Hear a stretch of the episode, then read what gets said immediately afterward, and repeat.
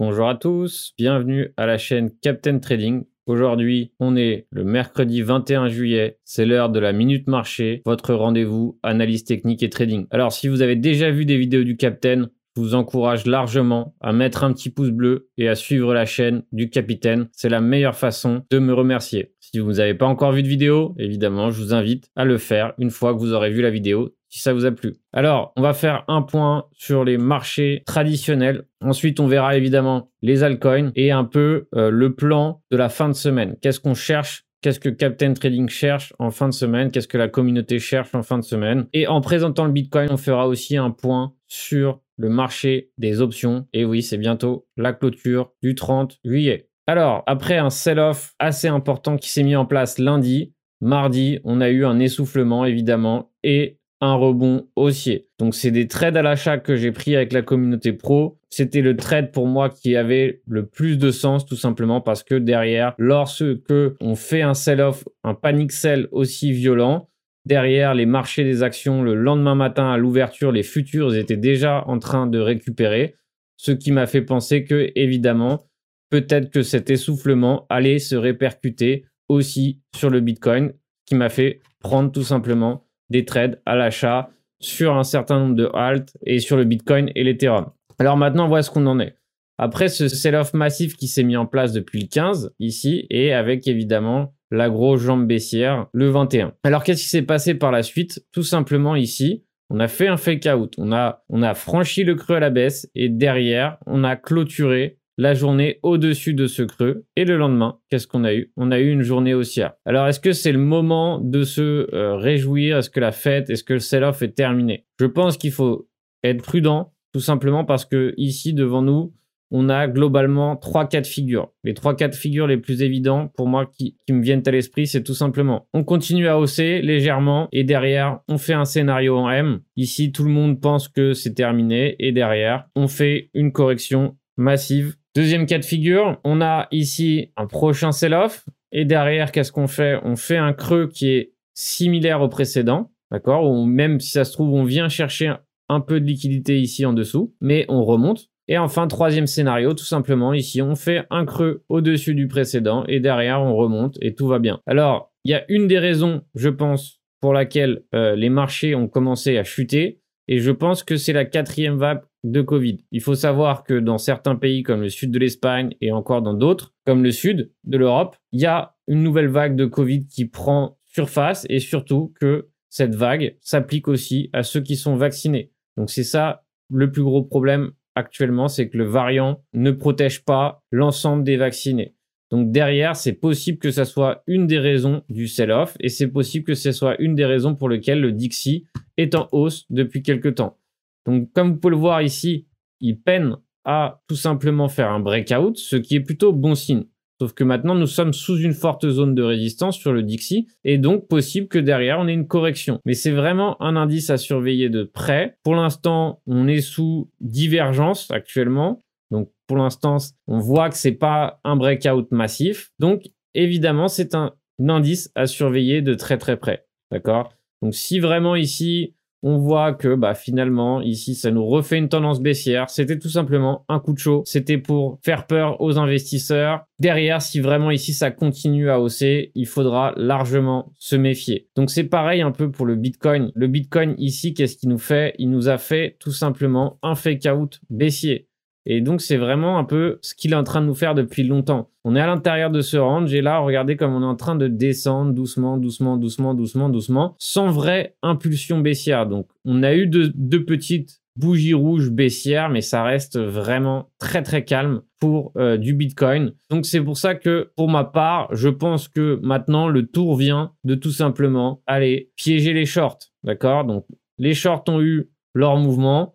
Maintenant, il y a beaucoup de gens qui attendent les 23K, 25K, 26K, 27K, peu importe. Et du coup, je pense que maintenant, l'évidence pour moi est que on va chercher à piéger ces shorts et que derrière, on va certainement avoir un short squeeze qui s'organise. On a déjà eu un ce matin, mais possible que tout simplement ce short squeeze continue. Pour ma part, je pense que euh, le plus cohérent, c'est tout simplement de faire une petite correction, évidemment, pour réajuster cette grosse bougie verte qui s'est mise en place éventuellement faire peur à nouveau et pourquoi pas ici nous faire un W ou autre. Ici, comme on peut le voir, c'était un beau fake out. Pourquoi? Parce qu'on a ce niveau ici. On est venu le franchir à la baisse et derrière on a clôturé pile poil presque au-dessus. Et derrière, qu'est-ce qu'on a fait le lendemain? On a tout simplement fait ici, on a consolidé sous ce creux, sous cette ligne. Derrière ici, on a venu chercher de la liquidité une petite fois, comme vous pouvez le voir ici. On est venu chercher les stop loss, hein. marteau, tweezer, et bam, on est reparti à la hausse. Donc maintenant, on est en train de consolider, on est en train de, voilà, de se stopper légèrement sous, ce creux qui me fait penser que éventuellement on va assister tout simplement à une correction baissière, à une continuation baissière, tout simplement aussi parce que si on regarde ici en daily, la structure daily est baissière. Donc quoi qu'il arrive, la gravité de ce chart a envie de nous emmener vers le bas. Derrière, où est-ce qu'on se trouve? On se trouve sous une zone de support. Derrière, on a eu un signal ici haussier. On a éventuellement une englobante avalante haussière qui s'organise, ce qui me fait penser que pour moi, le trade des prochains jours sera éventuellement d'acheter, d'acheter la peur, d'acheter tout simplement la panique. Alors, on va regarder aussi plusieurs éléments qui sont importants et qui sont intéressants. Alors, comme d'habitude, ici, ce que je fais, c'est bah, tout simplement les niveaux qui m'intéressent le plus. Quels sont les niveaux qui m'intéressent le plus ici? C'est la clôture weekly et le bas weekly. Évidemment, derrière aussi le haut weekly de la semaine passée, etc. Pour l'instant, c'est les prochains niveaux qu'on a euh, devant nous, donc c'est ceux-là qui vont m'intéresser. Comme vous pouvez le voir, on est en train de buter pile poil en dessous du bas weekly de la semaine dernière. Donc tout ça, c'est des zones que vous devez mapper, que vous devez avoir en tête pour la simple et bonne raison que c'est des zones excessivement importantes. C'est là où il y a de la liquidité, là où il y a des ordres qui attendent et derrière, c'est des repères qui sont excessivement importants. Et là, comme vous pouvez le voir, j'ai des nouveaux repères. Alors qu'est-ce que ces nouveaux repères? C'est tout simplement les contrats options mensuels. Comme vous pouvez le voir, ça arrive à la fin du mois, parfois le 27, parfois le 30. Voilà tous les gros contrats options mensuels. Donc les plus gros, c'est les trimestriels. Donc par exemple, on en a eu un récemment, un trimestriel, un quarterly, c'est ici le 25. D'accord? Le prochain sera en septembre. Et on va dire que les plus importants sont généralement les quarterly. Derrière, les plus importants sont les monthly. Alors on me demande souvent Qu'est-ce que ça veut dire Les contrats options, qu'est-ce qu'il faut faire? Il faut vendre? Pourquoi? Enfin, quel impact ont les options sur le prix du Bitcoin? Il faut savoir que maintenant que les options sont euh, partie prenante dans le domaine des crypto-monnaies, donc surtout pour le Bitcoin et l'Ethereum, elles sont majoritairement utilisées tout simplement par les fonds d'investissement, par euh, les institutionnels, etc. Pourquoi? Parce que c'est un outil qui est facile à maîtriser pour eux et facile à maîtriser leurs risques. Que se passe-t-il généralement avant l'expiration, une semaine, deux semaines avant, il y a souvent de la volatilité. En fonction du max pain, cette volatilité peut aller d'un sens ou dans un autre. Mais derrière, les 15 derniers jours du mois, voire la dernière semaine, ça devient extrêmement volatile. Exemple, ici en juin, comme vous pouvez le voir, à partir du 9 juin, on avait un max pain qui était baissier et on est venu tenter le chercher ici. Et derrière, pendant deux semaines, c'est devenu extrêmement baissier. Ici, on a eu cette hausse massive derrière, une semaine avant, une semaine, dix jours avant, on a commencé avoir de la volatilité baissière et juste derrière, on a commencé à, monter. Ici, pareil, deux semaines avant, volatilité baissière et derrière, on a commencé à remonter. Pareil ici, on se trouve dans la même situation, volatilité baissière et derrière, peut-être qu'on va aussi chercher le max pain. D'accord? Alors, le max pain de ce mois, le max pain de ce mois-ci, donc qui va clôturer le 30 juillet, se trouve à l'heure actuelle à 35 000 dollars. Le max pain, je, le dis souvent, mais s'il y a des nouveaux, c'est le niveau de douleur maximum pour les acheteurs d'options. C'est-à-dire que si on clôture à 35 000 dollars, la majorité des acheteurs d'options sont en négatif, sont perdants. Donc c'est le niveau le plus douloureux pour les acheteurs d'options. Donc est-ce que ça veut dire qu'on clôture tout le temps au max pain Non, absolument pas, surtout pour le Bitcoin. Les statistiques sont généralement de 20 à 30% au-dessus, en dessous du max pain. Mais globalement, ils tentent toujours de se diriger vers ce max pain avant expiration. D'accord? C'est ça les données qu'on a, c'est ça ce qui nous intéresse par rapport à ce chiffre du max pain. Alors, on a 35K pour le Bitcoin et pour l'Ethereum, on a 2200 dollars. Alors, ça tombe bien, on est en dessous.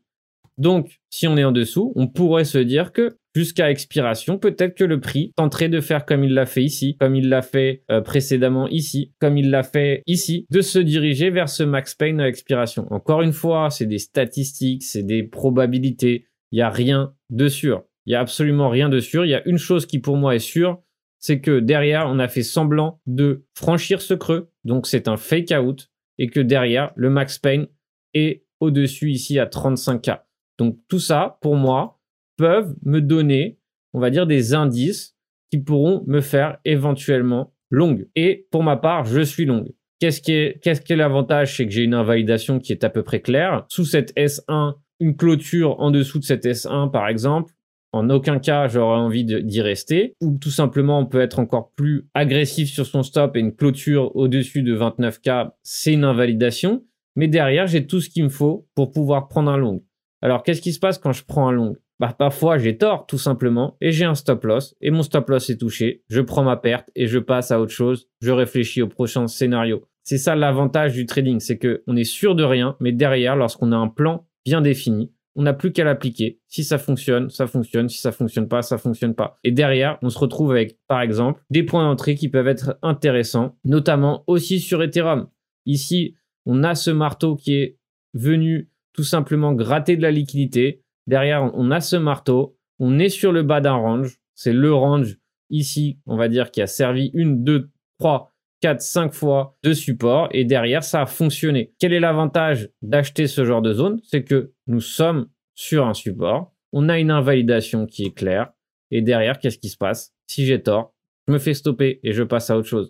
Derrière, si je gagne, si derrière mon trade, mon scénario euh, s'avère gagnant, qu'est-ce qui se passe? Bah, je gagne plus que ce que je perds, tout simplement. C'est ça l'avantage d'un plan de trading structuré.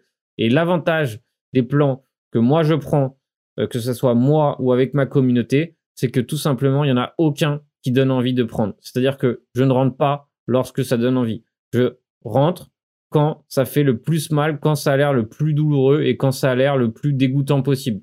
Plus c'est dégueulasse, comme on dit, et mieux c'est. D'accord? Quand on rentre, quand ça fait du bien, quand on rentre, quand tous les indicateurs poussent au vert, c'est généralement qu'il est un peu trop tard. Surtout dans un bear market, surtout dans les conditions sur lesquelles on se trouve. C'est tout simplement ça ma stratégie. C'est ma stratégie de range. On a buté sur un support, réaction sur le support. Derrière, j'ai plus qu'à attendre un point d'entrée si je ne suis pas déjà placé. Derrière Max Payne ici qui se trouve à 2200, une semaine, 15 jours avant l'expiration, ça se tente. Donc voilà pour le plan de cette semaine. Pareil ici par exemple pour le Dogecoin, hein, une affection pour ce coin.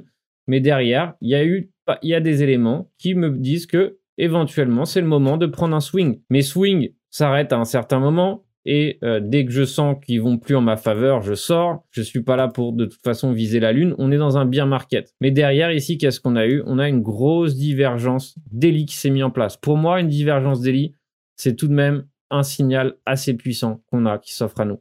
Derrière, invalidation qui est claire. Derrière, on peut pas, on peut aller, on n'a pas besoin d'aller chercher la lune. On peut tout simplement chercher ici la liquidité par ici sous ce dernier creux. Et derrière, si on vient un peu en dessous, ça nous fait un ratio gain-perte cohérent. Tout ce qu'il me faut pour un plan de trading cohérent. C'est ma façon de faire. Peut-être que certains, ça leur plaît pas, ou tout simplement, c'est pas au goût de tout le monde. Mais c'est comme ça que je trade et ça fait euh, longtemps maintenant que je trade dans ces conditions. Alors la bonne nouvelle, c'est que le 1er août, j'organise un webinaire scalping. D'accord? Vous étiez nombreux à me le demander. Il y avait beaucoup de requêtes sur ce sujet. Donc, c'est un webinaire intraday scalping, 3 heures de webinaire. Comme d'habitude, on fait 2 heures où je parle et à peu près une heure de questions-réponses. Dans ce webinaire, on va voir une seule stratégie. Le but, c'est de voir une seule stratégie pendant ces 3 heures et que la suite de ce webinaire, vous soyez capable d'appliquer cette stratégie. D'accord? C'est le 1er août à 6 heures du soir. Donc j'espère vous voir nombreux. De toute façon, les places sont limitées. Donc évidemment, je vous encourage à prendre votre place rapidement si vous voulez être sûr de tout simplement y participer. Et pour ceux qui participeront, on se voit évidemment le 1er août. Cette minute marché est maintenant terminée. Pour conclure, on peut voir qu'on a un piège pour l'instant qui a l'air d'être un piège baissier. Prudence tout de même, hein, quoi qu'il arrive, il faut être prudent. C'est absolument pas ce qui va se passer dans les prochains jours. Peut-être que finalement le sell-off continue. Peu importe, il faut être prudent, ça c'est évident. On est dans un bear market, très rapidement on peut devenir perdant. Donc le but c'est de se protéger, protéger son capital, de prendre des plans bien structurés avec une invalidation évidemment à chaque plan, ne pas trop perdre. La minute marché maintenant terminée. Je vous souhaite un bon trading à tous. Soyez vigilants évidemment. Si la vidéo vous a plu, je vous encourage évidemment à mettre un petit pouce bleu et à suivre la chaîne du capitaine. Et sinon, on se retrouve sur les réseaux sociaux, sur le Discord, sur Twitch. Bon trading à tous.